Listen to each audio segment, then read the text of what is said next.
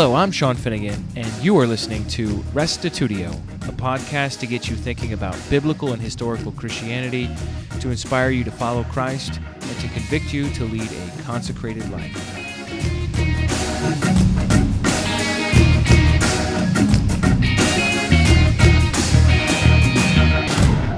Today, Keegan Chandler joins me once again to talk theology. If you haven't yet heard his story, check out Interview 8 A Restorationist Finds the God of Jesus. In this episode, I ask Chandler about his book, The God of Jesus. If you are at all interested in the history of ideas that influenced what Christians in the second, third, and fourth centuries believed about Jesus, this show is for you. Chandler addresses how Plato's Greek philosophy influenced Christian theologians, as well as how the Gnostics not only anticipated much Trinitarian language, but also how they influenced Orthodox theology. After exposing the pagan influences on the development of the Trinity, Chandler goes on to offer a better way of reading the New Testament, that is, through the lens of Second Temple Judaism. Instead of reading later ideas into Scripture, why not read it in light of the Hebrew Bible and contemporary Jewish literature like the Dead Sea Scrolls? Some of what we say here might be a bit challenging theologically for you, but I think it's good to stretch yourself and understand the story behind where these various ideas came from. I think it can really help you to not only dispel some myths that are always floating around in the air about where the idea of Jesus becoming God came from, but also can help us avoid making similar mistakes in our own time. So, here now is interview number nine Pagan Influences on the Development of the Trinity with Keegan Chandler. Welcome back, Keegan Chandler, to talk about your book today. Yes. And so it's titled The God of Jesus in Light of Christian Dogma The Recovery of New Testament Theology. I love the title. I think titles should be long and descriptive, and so you get high marks on both right there. And it looks like it's weighing in at around 543 pages. So you did not cheap out on content here either. I feel like I cheaped out on myself because if I really had everything in the book that I wanted, it probably would have been three times as long. But then right. no one would read it. Yeah, that that would shrink the number of people that finish the book by probably one third. right, could make a great paperweight though. Yes, it would. So here's the first question I have for you, and that is that since we already have so many books on biblical Unitarianism, what made you want to write this book, and what do you hope to accomplish with your readers for this book? Well, first of all, yes, there have been so many important books written by biblical Unitarians over the years. First of all, I would like to cite all of the books of the New Testament. but okay. seriously, uh, but no, there was a great Unitarian revival starting in Europe in the 16th century reaching its zenith perhaps in the 18th century. I know you've done a lot of study on this. Dozens and dozens of great works from that time period. And in our own time, there are so many wonderful books. The work of Sir Anthony Buzzard and others have been so inspirational for so many people, myself included. But I believe that my own humble volume is a fairly unique contribution, at least amongst the literature in our own time. It's unique in its format, uh, much of its content and approach, and particularly in several of the ways that it considers the doctrine of the Trinity through looking at some areas of church history which haven't yet been fully investigated. Um, so I'll give you a little general overview here, and then we may be able to get into some specifics. But the book itself is a product of a nearly three year long investigation into the doctrine of the Trinity, its history, and ultimately its impact on what are, to this day, very, very popular readings of the New Testament. It's fast paced, it is information packed. Uh, like you said, it goes through nearly 500 years of church controversy over the Trinity, and at the end provides some answers for some of the more challenging aspects of the New Testament today for modern readers. Now, the first part covers that developmental history of the Orthodox Trinity doctrine, some some of its early challenges and challengers. Some people were usually uh, not made very aware of. So I'm looking to shed some light in that first part of the book on the philosophical principles of the creedal Christianity, which eventually came out of the fourth century. So I, I look at the creeds, uh, the external philosophies which contributed to them in so many important ways, and even the very political world which finally laid those creeds down for Christianity. In the second part of the book, I take a look at the New Testament in light of that history that we had just encountered. So I take a look at the very vibrant world of first century Judaism, Jesus and his Jewish disciples' teachings set within that world. So I'm looking at information that we've discerned from the Dead Sea Scrolls, from other Jewish literature about first century Jewish thought, which is, you know, an ever expanding field even today. And so I expound on the biblical Unitarian interpretation of the New Testament, which is one that I believe, and I know that you believe, takes all of that history and all of that language and culture into account far, far better than its rival interpretations. So I'm looking to answer a couple of questions in the book, and questions which I believe a lot of readers um, have had for a long time. Uh, number one, where and how did we get those creedal statements, which so many Christians today are convinced define true Christianity? And what place, if any, do those philosophical concerns that are found in the creeds, what place do those have in the historical theology of Jesus? And so, in light of that history about the Trinity and the history of the the first century Jewish world, we're, we're trying to answer whether or not the Orthodox interpretation of the Bible really is our very best option, right? Or, or is it an inferior theory? Is the, is the Christian Trinity the best answer that we have today for that question of who is the God of Jesus? Who is the God of the historical Jesus? So that's a basic overview of the book, and we can maybe get into some more details here would it be fair for me to summarize part one as where did the Trinity come from? And then part two is what does the Bible teach about God and Jesus? Yes, that's right. And the subtitle for the book is The Recovery of New Testament Theology. So part one is called The Eclipse, and it's essentially what happened and part two is called recovery. So now that we know what happened, how do we get it? Ah, okay, very good. So you really wrote two books here. I agonized whether or not it was two books, but I think that's part of the uniqueness of my approach is that I really think you can't have one without the other. This is how I myself came to the biblical Unitarian perspective. I was looking to answer that question who was the first Trinitarian and was that Jesus? Right. So I think it's very powerful. It's a very unique way to deliver this message uh, uh, out to people is to have them consider both. Yeah, now that I've heard your story in more detail, this totally does make sense because your own, which we talked about last time, your own discovery of this subject began really with doing the research on the history of the Trinity and discovering what actually happened to get this doctrine to be promoted and accepted by the church. And then you were working through the biblical passages that were relevant to the subject later on. So for part one, which is called the eclipse, the main idea here is that Christianity has gotten off track and that culminates with the Trinity. And I noticed that you also have a lot about Gnosticism and the Gnostics and some of these other groups that mainline Christians don't end up talking about very much. That's right. And so, could you talk a little bit about why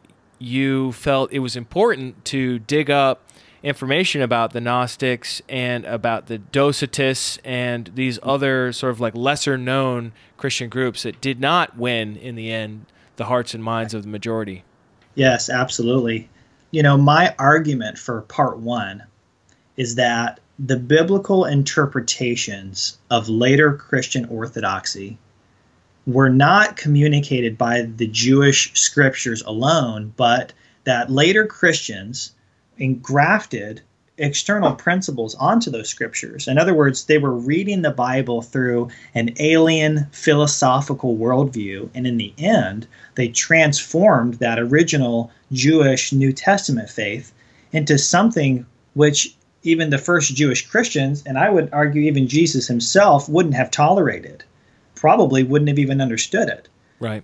So, my argument in part one is that the orthodox dogma about God, the doctrine of the Trinity, is really the product of an unnecessary problem solving. The philosophers of the late Roman Empire, they're attempting to unravel two non issues. First, what was Christianity's implication for the various Greek philosophies of their day?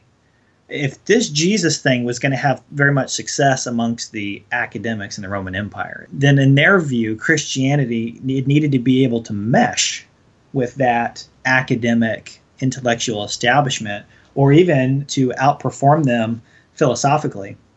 The second non issue that they're trying to solve is what they perceive to be inconsistencies between the Old and New Testaments.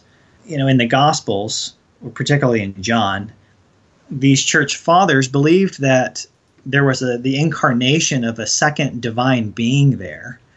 And this information, it just needed to make sense in light of, of monotheism. Now, I'll say that the philosophical solutions that these individuals came up with as they're trying to solve these alleged inconsistencies, I mean, they're ingenious. I mean, they really are uh, incredible at times. But I very strongly believe and argue in the book that the problems that these solutions were created for didn't actually exist. Right. Any inconsistencies that the Gentile philosophers are detecting in the New Testament are actually misunderstandings. They're caused mostly by their separation from the Jewish worldview. And the conclusions, on the other hand, that they ultimately did come to about the God and, and, and Jesus who are in the Bible were enabled only by their Platonic and surprisingly even Gnostic saturation. So it was really these two stumbling blocks. On the one hand, the disconnect from the Jews the, and, and the saturation in Hellenistic formulae. And I think this was enough to skew the minds of the early Christians to the effect that they not only mishandled the original Jewish faith once delivered to the saints, as we say, uh, but in the end, they had inadvertently, tragically even, created an entirely new faith. And the problems with this are huge. To speak about Gnosticism for a minute, um, this is one of my main areas of research. And I don't think we really have time to get into all the details about Gnosticism, but uh, I would say my book might be a good place to start for your listeners, or there are tons of other books out there on what the Gnostic family of Christianities were.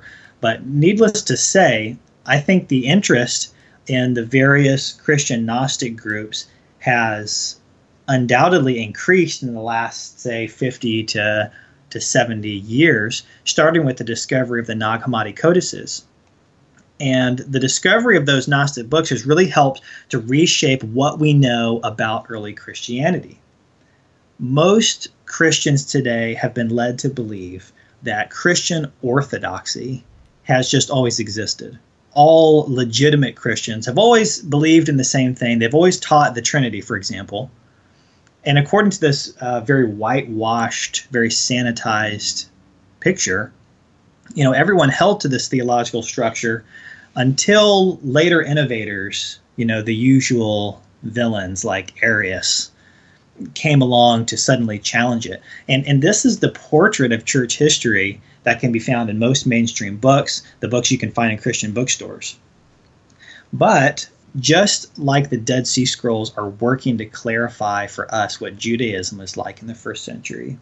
At the same time, the Nag Hammadi books, uh, which were actually discovered at the same time, but just nobody knows about them. They're working in the other direction to clarify what early Christianity was like. So you've got two forces one working from Judaism, one working from Gnostic Christianity, and they're both kind of moving in and zeroing in on that earliest Jesus movement. so what are the Nag Hammadi texts? What is all that looking into this Gnostic history? What does that show us? Well, it provides a very different picture of Christian beginnings than what we've been told. Uh, you find a Christianity which is diverse from the beginning. The first two centuries of Christianity, therefore, they didn't have some monolithic orthodoxy, which was just unilaterally defining Christian beliefs and all valid interpretations of the New Testament. So for us, that just begins to crack open the possibility that the allegedly foundational doctrines of the so called ecumenical councils, well, maybe they weren't so foundational after all. And there were some very, very important and not widely discussed things that were happening in the church in those first couple of centuries that more people need to be made aware of. And most importantly, was this encounter with Christian Gnosticism.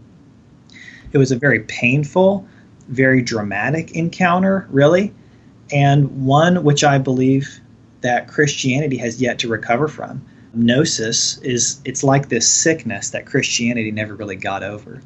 Let me just pause you right there. You said a word earlier that I don't know if everyone would know what you mean. The word Platonic that pertains to the philosopher Plato and his teachings. I think the average person who hears the term platonic thinks you're talking about relationships that are non-romantic. so right. maybe just back up a moment and sure.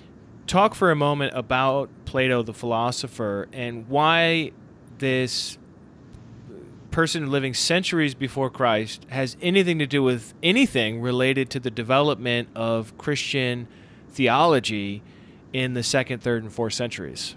Sure. So um, after Alexander the Great conquered most of the known world, the Greek civilization was able to export its philosophical and religious thought pretty much everywhere. And one of the most influential thinkers is the philosopher Plato. And what he he is responsible for a variety of interesting philosophical concepts that ultimately come to play a major major part in the in the world in which Christianity was developing in. So Plato is envisioning this higher world of, of the forms, and then there's a lower world. There's an ontological or metaphysical dualism that he is teaching. And that kind of thinking enabled all sorts of other philosophies to come into being. Many of the philosophies that are popular in the uh, late Roman Empire when Christianity is being born are just evolutions of some of those original Platonic ideas. So the work of Plotinus and Christian Gnosticism is really one outcropping of Platonic belief in Alexandria in particular, and in Rome as well, there was this vast interest in religious syncretism. So they're combining Platonism with Judaism, they're combining it with Persian Zoroastrianism, and all kinds of things. And here comes the Jesus movement coming out of uh, Palestine, being exported out uh, from there, and it's just subsumed into all of this, and they begin reading the New Testament in a very, very peculiar way. So they're reading the New Testament not, say, as traditionalist Palestinian Jews, but some of these Gentile converts are reading the New Testament according to a Platonic worldview, even uh, some methods of interpretations that they learn from the Stoic philosophers. And this is causing them to see just all kinds of things. They're very good at discovering hidden meanings in the New Testament here is a reason why this historical interchange between Plato and the Gnostics and Jewish Christianity. Here's one reason why this is, why this is important to answer your earlier question. All of the church fathers, the Greek and Latin fathers, they've told us themselves that they're Platonists, that they love Plato, right? This pagan philosophy. And over the years, Christians have not really had very much of a problem with this. I have a problem with it. But I remember even a few years ago, Sean, I was blown away. I saw a major Christian store and they were actually selling the works of Plato uh, a pagan philosopher in this big set. It was like a buy 10 volumes, get one free special or something. Uh-huh.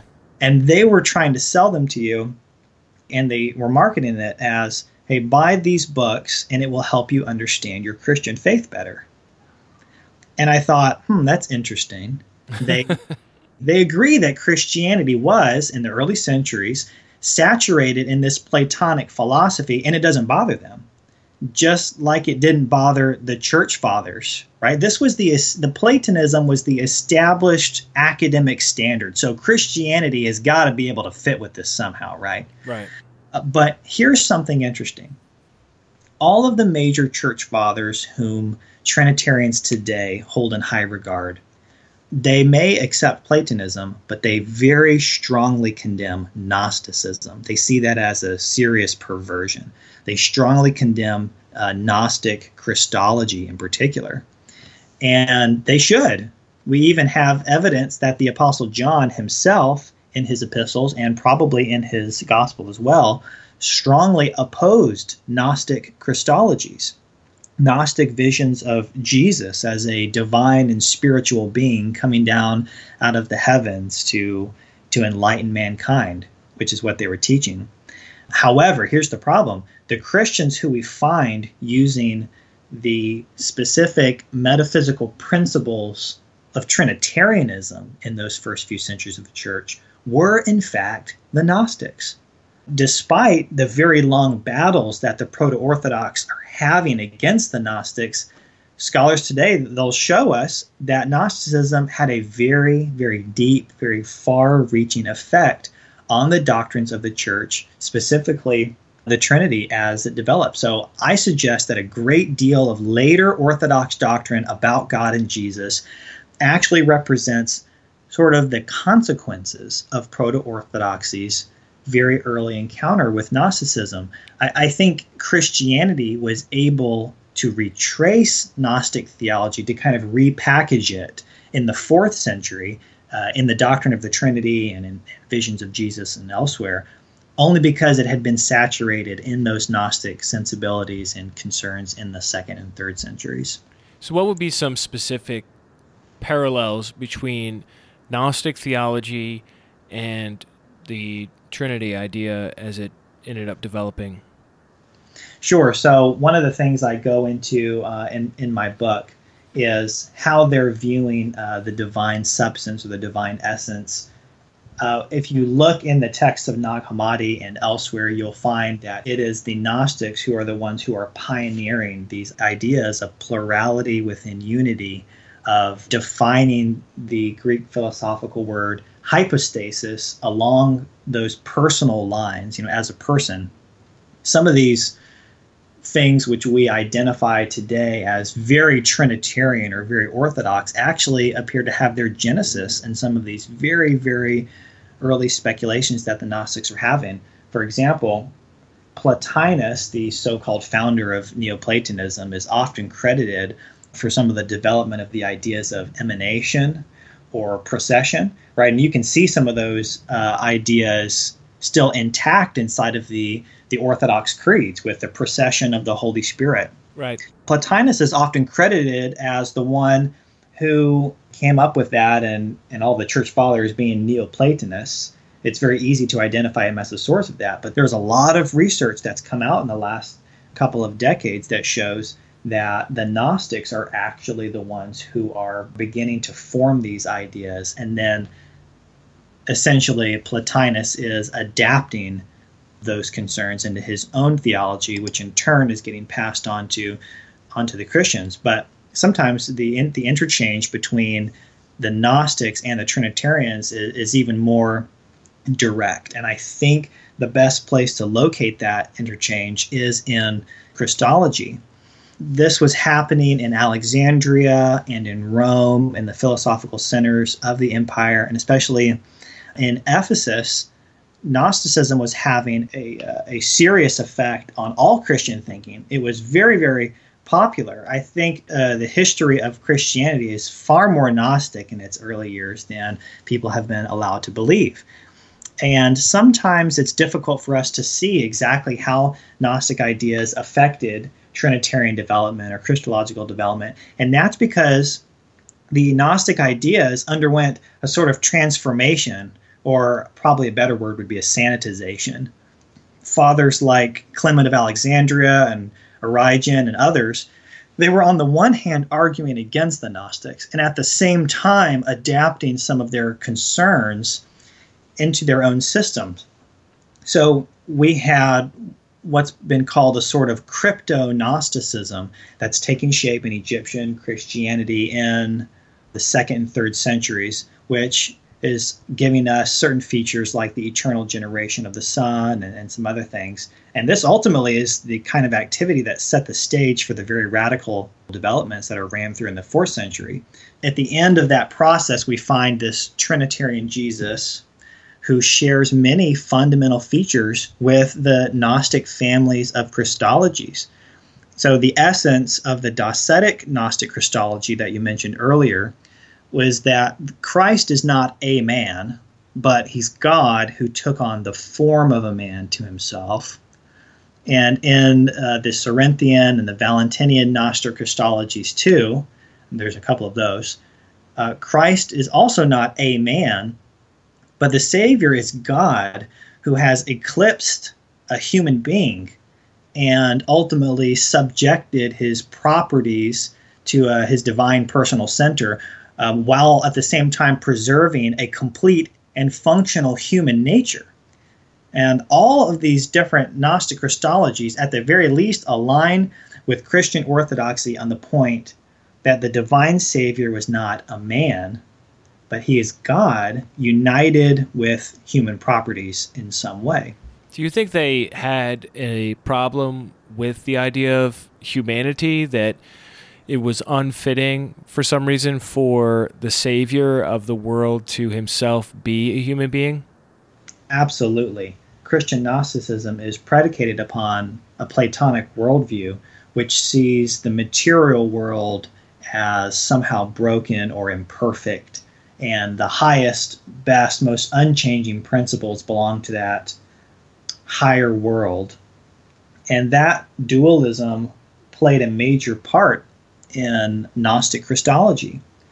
We, they would say, are divine sparks trapped inside of a broken or corrupt existence. The Gnostic Christians even went so far, uh, going beyond the Platonists, they went so far as to say that the demiurge or the God who created this world was actually evil or wicked or incompetent or both. And so our goal is to kind of escape the, the body but that's not the view that I see uh, Judaism having. I find Judaism holding uh, to a very high view of humanity. I think we see that in the Psalms and Psalm 8 and all the way through the New Testament. And Jesus is certainly representative of the high view of humanity that the Bible has. And that just contrasted with what the Gnostics were saying. The Gnostics said we have to get out of this. There's there's no way that we can do any of this. It's this world is so broken, and so are we. And you see this attitude come out in church fathers like Augustine of Hippo. Most people don't know this, but Augustine of Hippo, who is one of the most influential Christian writers ever, who himself wrote many books on the Trinity and contrib- contributed a lot to that thought, he was actually uh, a former Gnostic, a former Manichaean Gnostic. He was a, a hearer in that community for over 10 years. And that thinking, can, uh, that world, I should say, ultimately contributed to his own very, very low view of humanity. So once all of that set in, uh, at, in the fourth century, it became increasingly hard for Christians to view humanity as somehow capable of, of doing the things that Jesus did and uh, just served to cement all of those creedal decisions that they had made all throughout that century even further. So, other than these Gnostic discoveries you made as being influential in the development of the Trinity idea, what would you say would be the most surprising facts that you came across in your research? Well, the great affinity that some of these basic Gnostic ideas have with Orthodox Trinitarianism. And another thing that really shocked me was the highly political nature of these Christological controversies and the degree to which the Roman state had a hand in deciding exactly what was going to go down on the books. Most people are completely unaware that Nicaea was not the final nail in the coffin for the idea that Jesus isn't God. I've got a, a book here on my shelf, a church history sampler kind of book that you could pick up at a Christian bookstore. And if you flip to the page on Nicaea, it says Nicaea settled the controversy, you know, over who Jesus was. It was just over. now, I know that you know, Sean, in your own studies. So, that's so irritating. Is so irritating. That's just absolutely not the case. The homoousion doctrine that was introduced at Nicaea, as you'll see in the book, was not a part of Orthodox Christian confession. It was seen and had been seen for many years as a very alien term. In fact, in 268, it was actually rejected in a council of the Church of the Synod of Antioch the homoousion, the central feature of Nicaea, it was not an encapsulation of what all Christians had just always believed for right, hundreds right. of years until Arius came along. Yeah. Um, the homoousion was seen as something very, very alien, and as you'll see in the book, this was not something that the, that the parties involved at Nicaea were actually comfortable with. Let me take you back before you started doing the research on this to when you were a happy, confident evangelical. I, I wonder what was your perception of Arius at that time? You know, had you ever heard of him, or was it just sure. like there's this weirdo that had these bizarre ideas and the church defeated him? Sure. Well, I perceived Arius or any of these conflicts through the lens of that evangelical upbringing that teaches me that Jehovah's Witnesses are cultists who are just resurrecting long dead heresies, and this has all been settled, and you don't really need to worry about it. I knew who some of these characters were, but I just assumed, well, God must have been the one that orchestrated these decisions.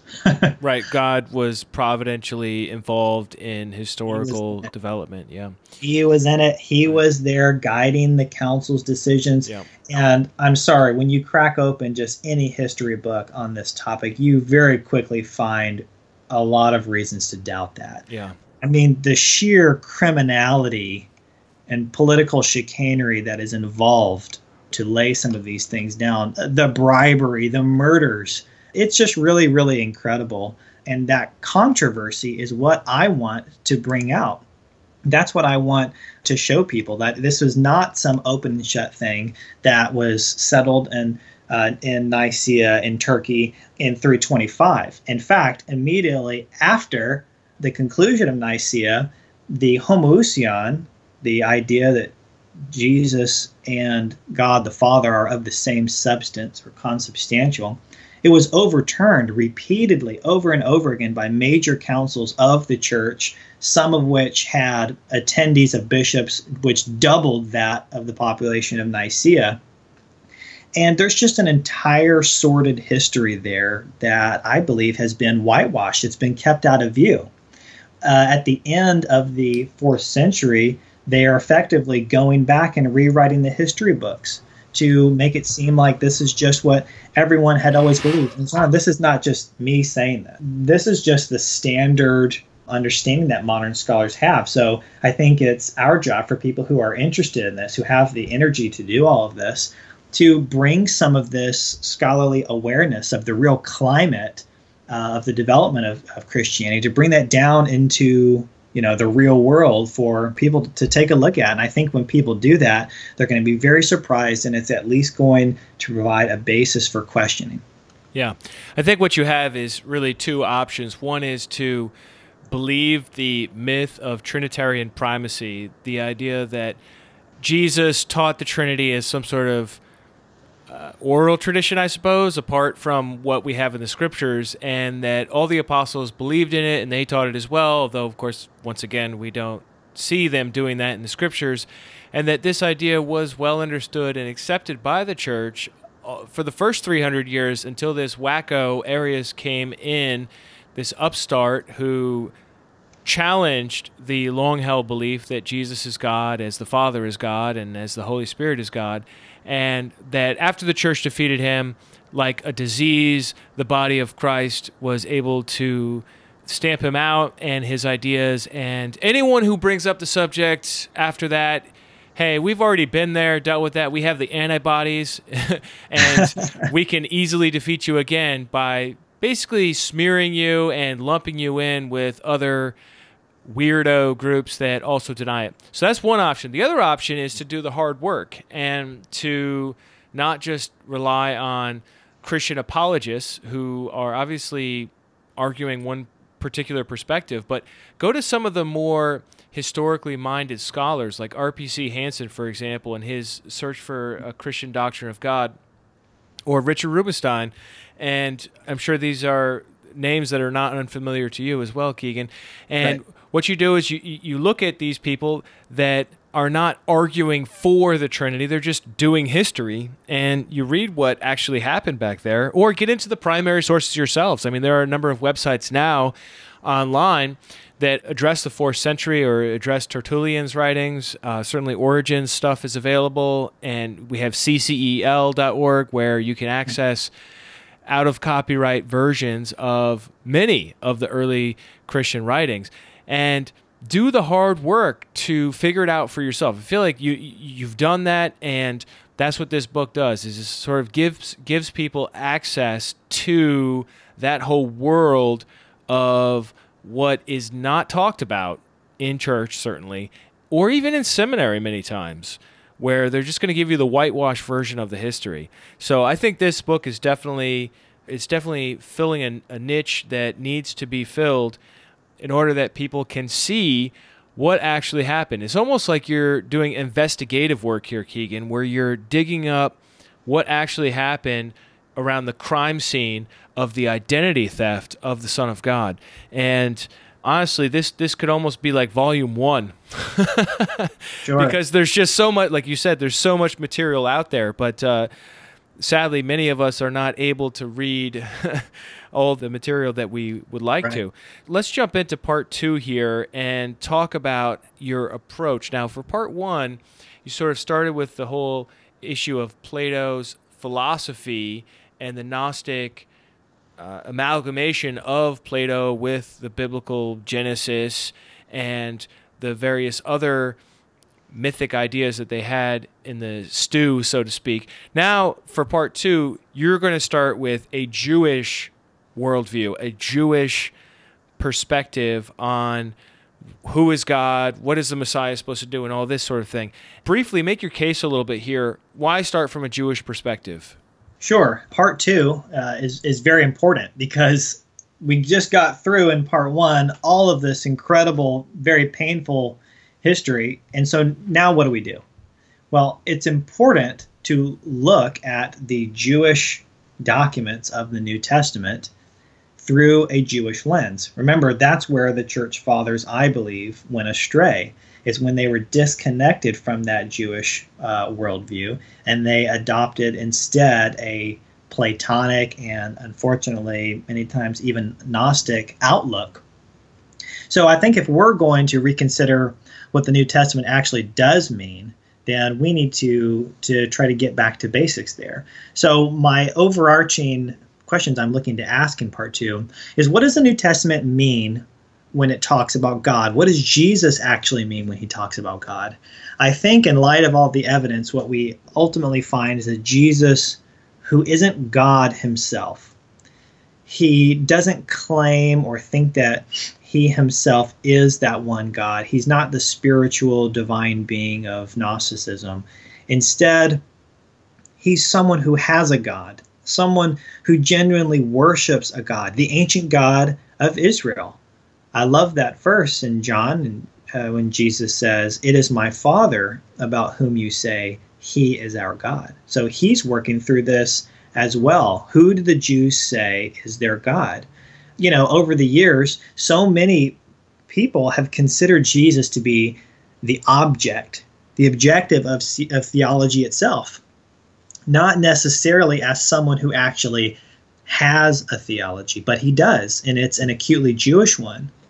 And when we're looking at the theology uh, of Jesus, we've got to make sure we keep it in that first century Jewish worldview as opposed to a fourth century Greco Roman worldview, which is concerned with many different things that uh, Jesus just is not. So, returning to the Jewishness of the New Testament, to the Jewishness of Jesus, is our starting point. And when we do that, we very easily, very quickly recognize that there is no evidence that Jesus was educated in any of those uh, Greek philosophical schools.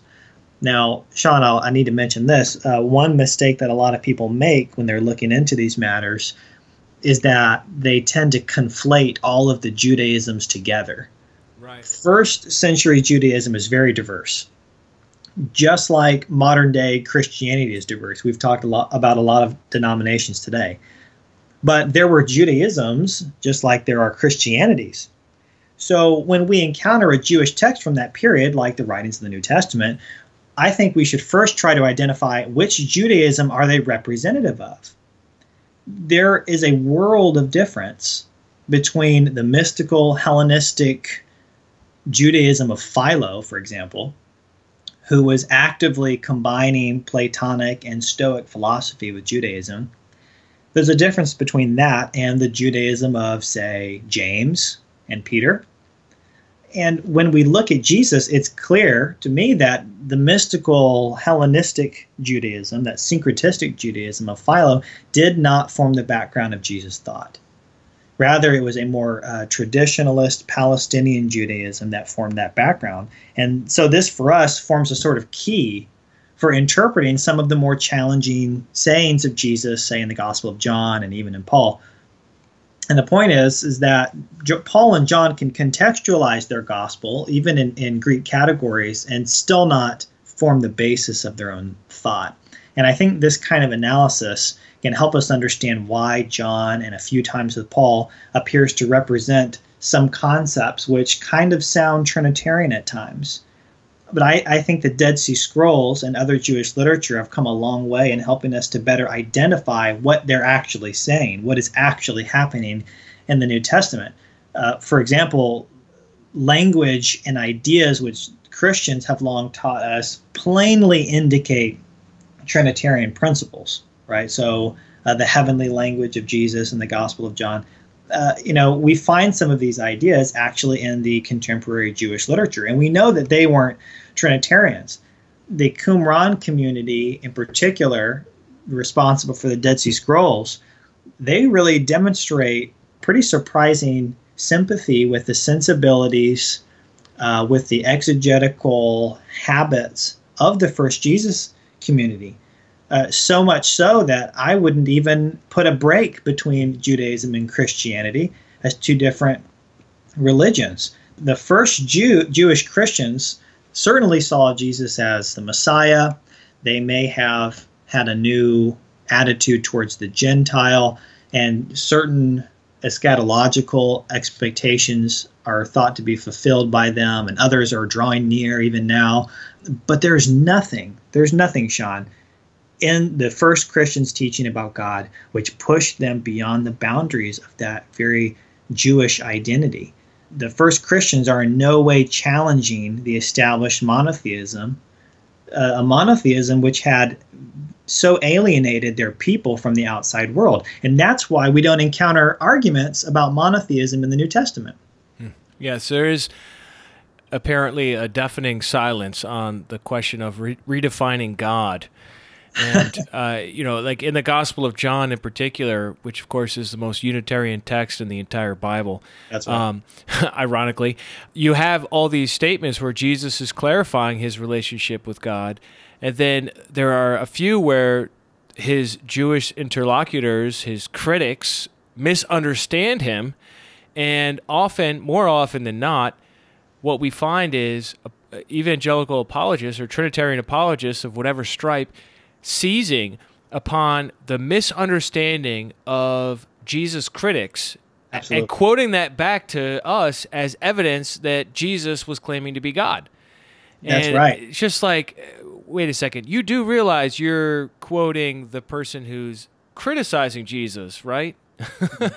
this is one of these issues where if you if you start with the assumption of monotheism and or let me say it this way, Jewish monotheism that we find throughout the scriptures, we find in the Pharisaic tradition, we find it within Qumran and other places that we have knowledge of, then we start reading the New Testament, you're going to get a different perspective than if you start with later Christian theology, reading that back into the New Testament, or philosophical notions of Plato or the Gnostics and reading that back into the New Testament. So, what ends up happening here in this section of the book is you you lay out these various it seems like you know you do some positive theology work but then you lay out some of these misunderstandings that perennially pop up such as John 1 1 you know the word in the beginning you have a chapter on the pre-existence on what it means to be the son of god on the worship of jesus a lot of times people say well if you worship jesus then he must be god and you talk about the spirit which is of course another of the three legs of the trinitarian stool now we're not going to have time to get into all these subjects. I'm sure you would be delighted to give each at least an hour or 10. Or 10. Uh, but uh, in, in, light of, in light of that, you know, people can get the book if they want to access that research that you've done and you've laid out so beautifully for us. I want to ask you a question in discussing this subject with other Trinitarians, especially high level Trinitarian apologists, say, for example, like Michael Brown, like James White. They're going to say, if you if you're going to come at them with this line of argumentation, they're going to say, well, you're presupposing Unitarianism. You have a presupposition of Unitarianism that you're using to read the Bible. How would you respond to that sort of a charge? Well, it's not a presupposition, Sean. It's how the Bible is presenting God.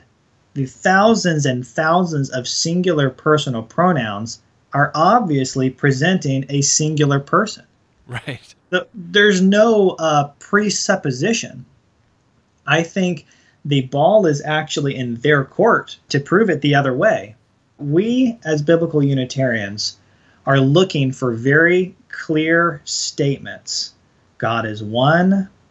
The Father is the only true God. For us, there is one God, the Father.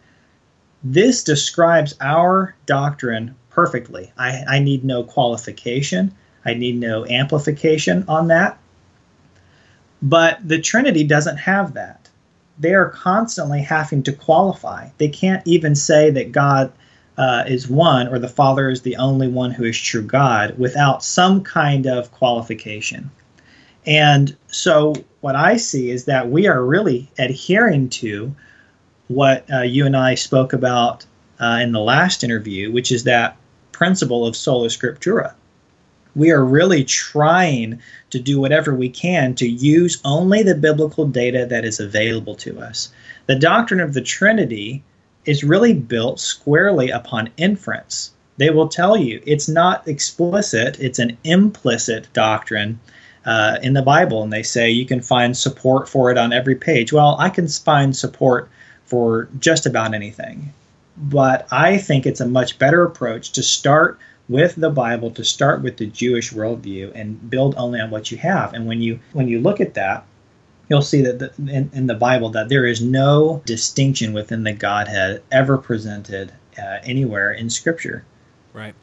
It's like you're going to study George Washington, the first president of the United States, and in preparation for studying that, what you do is read all of the speeches of Barack Obama well, that wouldn't make any sense. If you want to study George Washington, what you do is you read the writings of those who lived around the same time, or you find out what books he himself was reading and try to get into his thought world and then interpret his speeches and his actions in light of his own context. And so, like with, with Jesus, we want to understand what he said, what he meant, how we should understand his actions.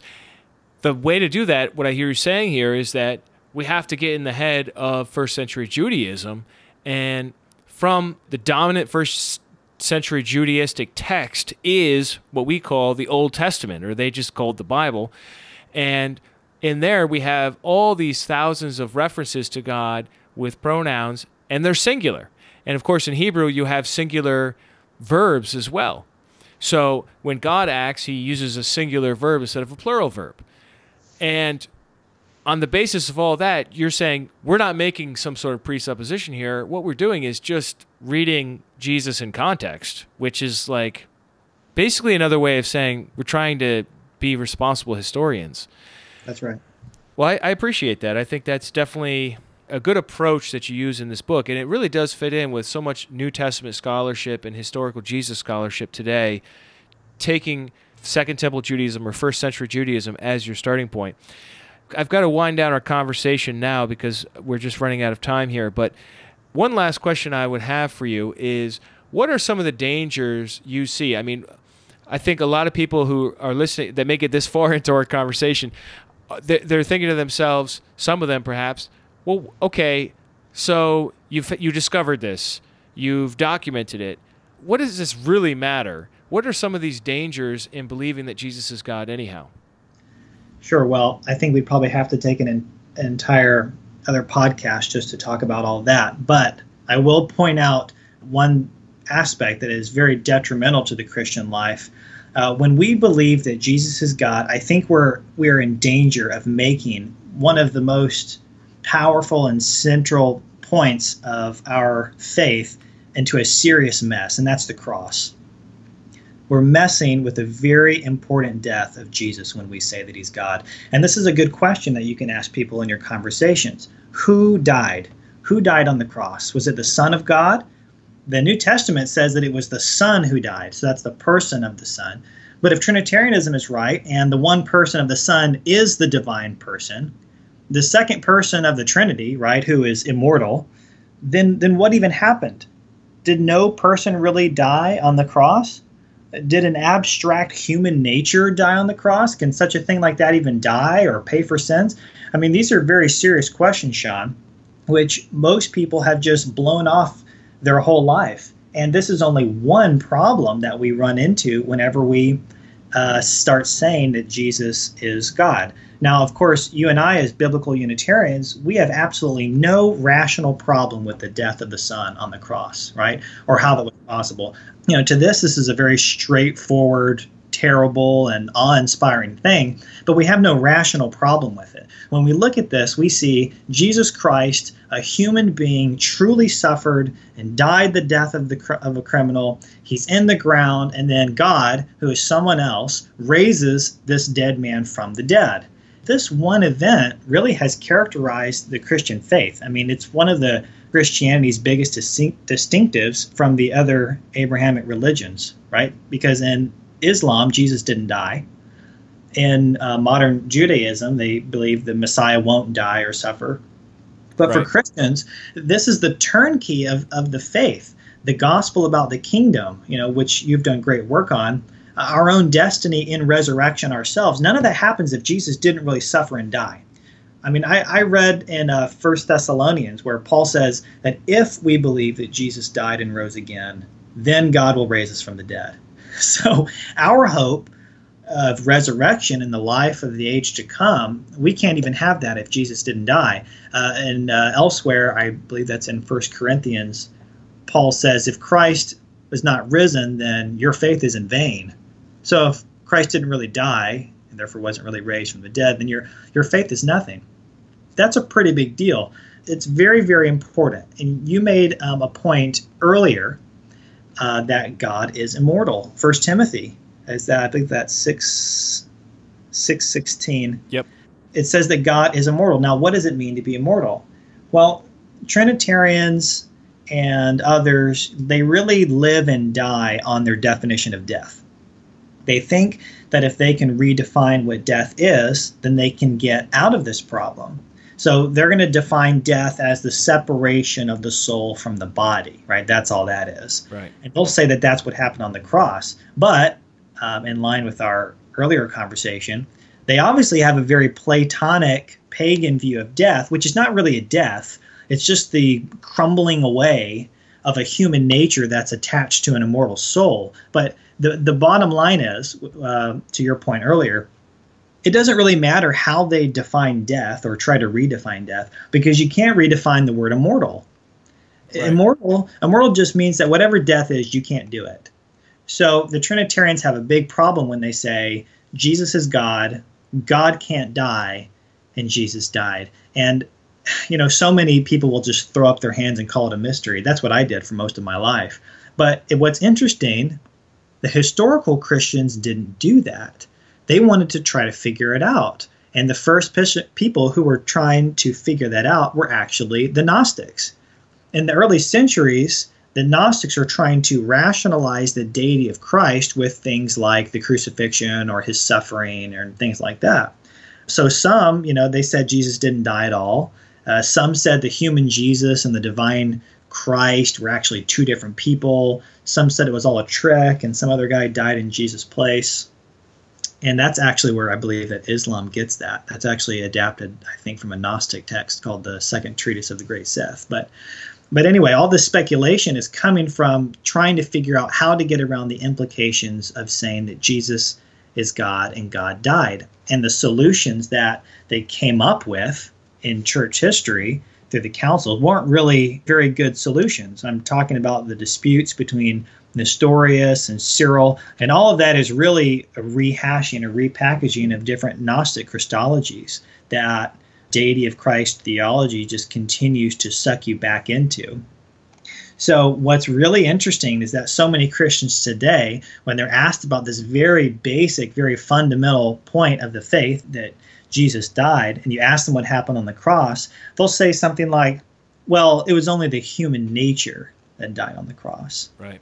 Right? The person, the God person, didn't actually suffer on the cross. Well, the problem, there's a few problems with that. First of all, the New Testament doesn't teach that. It doesn't teach it was a nature that died. The New Testament says that it was the Son that died. That's Romans 5:10. 832 well even uh, john 3.16 right? It's the son that's who's given. It's the person of the son that dies. So that's one problem. Another problem is actually that that answer is not really even in line with historical orthodoxy. Oftentimes you'll find what modern trinitarians are trying to teach you is actually the so-called heresy of nestorianism that was defeated in the councils, which in turn is actually an old Gnostic Christology repackaged. Nestorius wasn't really teaching two persons, but Cyril said he did, and that's all that matters, right? well, yeah, I, I, have my own take on Nestorius. I think he was just a victim of yes. incredible injustice. That's right. Yeah, Cyril Cyril was essentially a gangster, but yeah. So you know the reaction that Christianity is having against this so-called Nestorianism is really a reaction, I believe, to a latent Gnosticism that the deity of Christ believers just couldn't ever get away from. So, you know, when an evangelical, you know, is calling you a heretic for what you're saying, Sean, mm-hmm. and then they say something like, well, only the human nature died, you can shake their hand and welcome them to the heretic club, I guess. uh, the truth is that Cyril and that Orthodox party were actually working against the idea that just the son's nature suffered. But Cyril's orthodox solution, I'll put uh, solution in some big air quotes there, wasn't really a solution. They ultimately said that the son suffered impassibly. In other words, he suffered without suffering. So God died without dying. Even today, amongst Trinitarian scholars, there is this hesitation over what really happened on the cross. There's all this qualification going with what should be a very simple point. I remember, uh, for example, reading Wayne Grudem, and he said this he said, Jesus somehow tasted something of what it was like to go through death. Wow, so it was a taste. It Sounds was, pretty vague to me yeah, it was just, you know, something of what it was like. Well, what that tells me is that it didn't really happen. And that's a big problem for me. It's a very dangerous thing, Sean, when we decide to turn the death of Jesus into sort of a question mark. I mean, after all, the New Testament says that this is the cornerstone for Christian belief, right? We were just talking about that. Uh, Paul says, you know, your faith is in vain if you don't get if you don't get this right, if you don't consciously believe that. And as a quick side note, I actually think that the various Gnostic groups had actually proven to be the more more reasonable party than the Trinitarians on this point. So some of those Gnostic Christologies were saying that, well, there was the human Jesus and the Savior, and then there was another person who was the divine person. So they knew that if they're going to say that the Savior is God, then they had to confine that destruction of the cross to another person. They had to, you know, kind of turn it into some kind of illusion. But on the other hand, evangelicals, I think they often try to have their cake and eat it too. To say, you know that the immortal God could die, that he did die, and you know exactly what that means. Well, that's just kind of up in the air. It's a question mark. So the important thing to take away from all of this is that Chalcedon didn't really settle the matter. Right? Chalcedon releases a statement which says there's two natures in Jesus, but they don't tell you what that means. It just means, you know, they say they're without confusion, change, or division. Okay, so the natures aren't confused together, but they're also not separated either the Orthodox philosophers will say, well, the death of the Son, the death of God, is a mystery.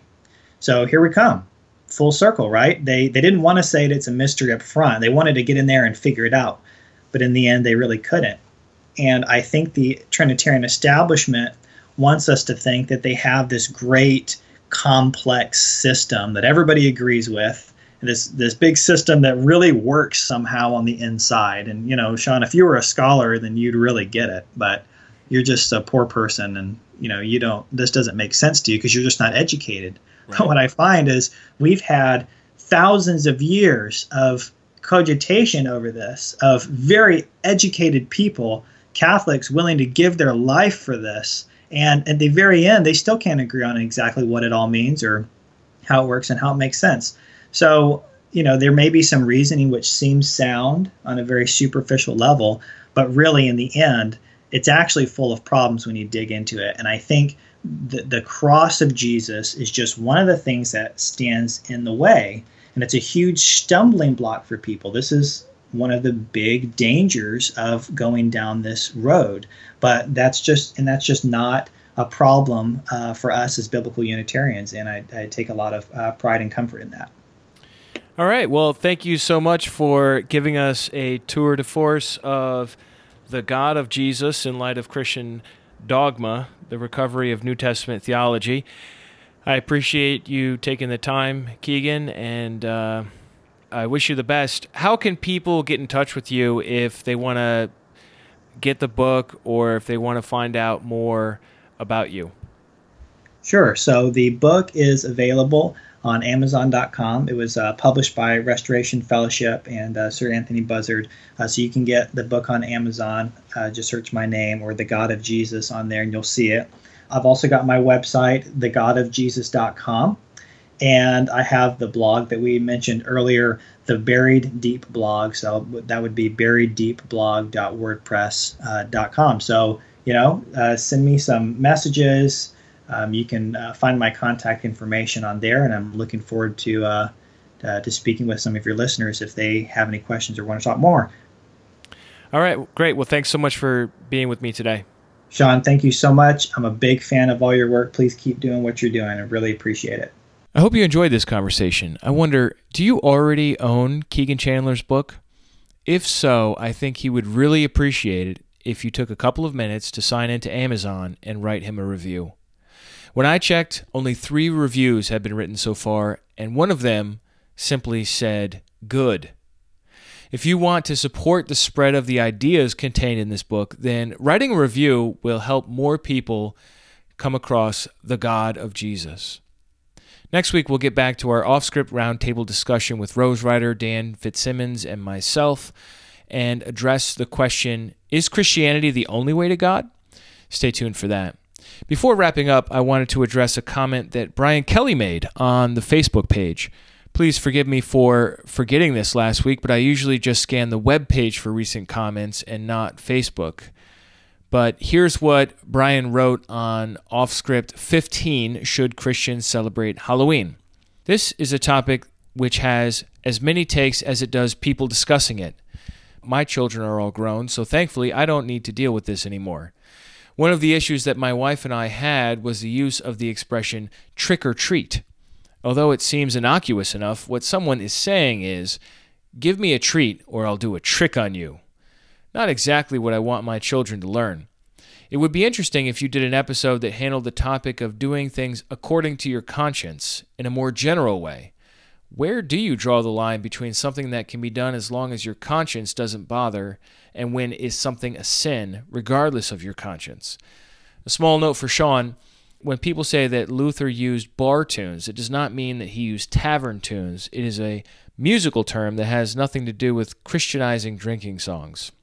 Brian, thanks for the episode suggestion. There's definitely a gray area of acting in accord with one's conscience versus just outright sinning. On the trick or treat thing, I think the kids can just say Happy Halloween when someone answers the door, and people are pretty much fine with that. The real difficulty I find is getting them to say thank you before bolting across the lawn to the next house. As for your point on Luther, I just looked this up, and you are definitely right about this. Thank you for pointing this out. I don't know where I had heard that Luther's A Mighty Fortress is Our God came from the pub, but apparently it didn't at all. He came up with it on his own. Thank you for your feedback. On interview seven, A Restorationist Discovers the God of Jesus with Kegan Chandler, Joshua writes, That was awesome, edifying, and heartwarming an encouragement to be more intellectually engaged with our faith rather than bound by the arbitrarily low intellectual standards of institutional shackles. Just an amazing story. It would be amazing if more people took the history of dogma more seriously. The truth has nothing to fear.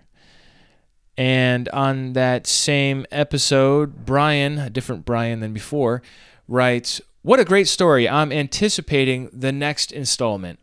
Aside from the well known theological family and Mormon connections, I find his spiritual and theological journey very similar to my own, which is very encouraging. Thanks for sharing this interview. Brian, I thought you might feel a kindred spirit to Kegan. If you're not familiar with Brian's story, check out interview five Seeking Truth Wherever It Leads. Thank you, Brian Kelly, Joshua, and Brian Allen for writing in. I appreciate you guys taking the time to have your voices heard. If you would like to drop a comment, just go on over to restitutio.org where you can find an archive, a bunch of articles, and other resources and links. Thanks everyone for tuning in and please review Restitutio in iTunes so others can find this podcast. And remember, the truth has nothing to fear.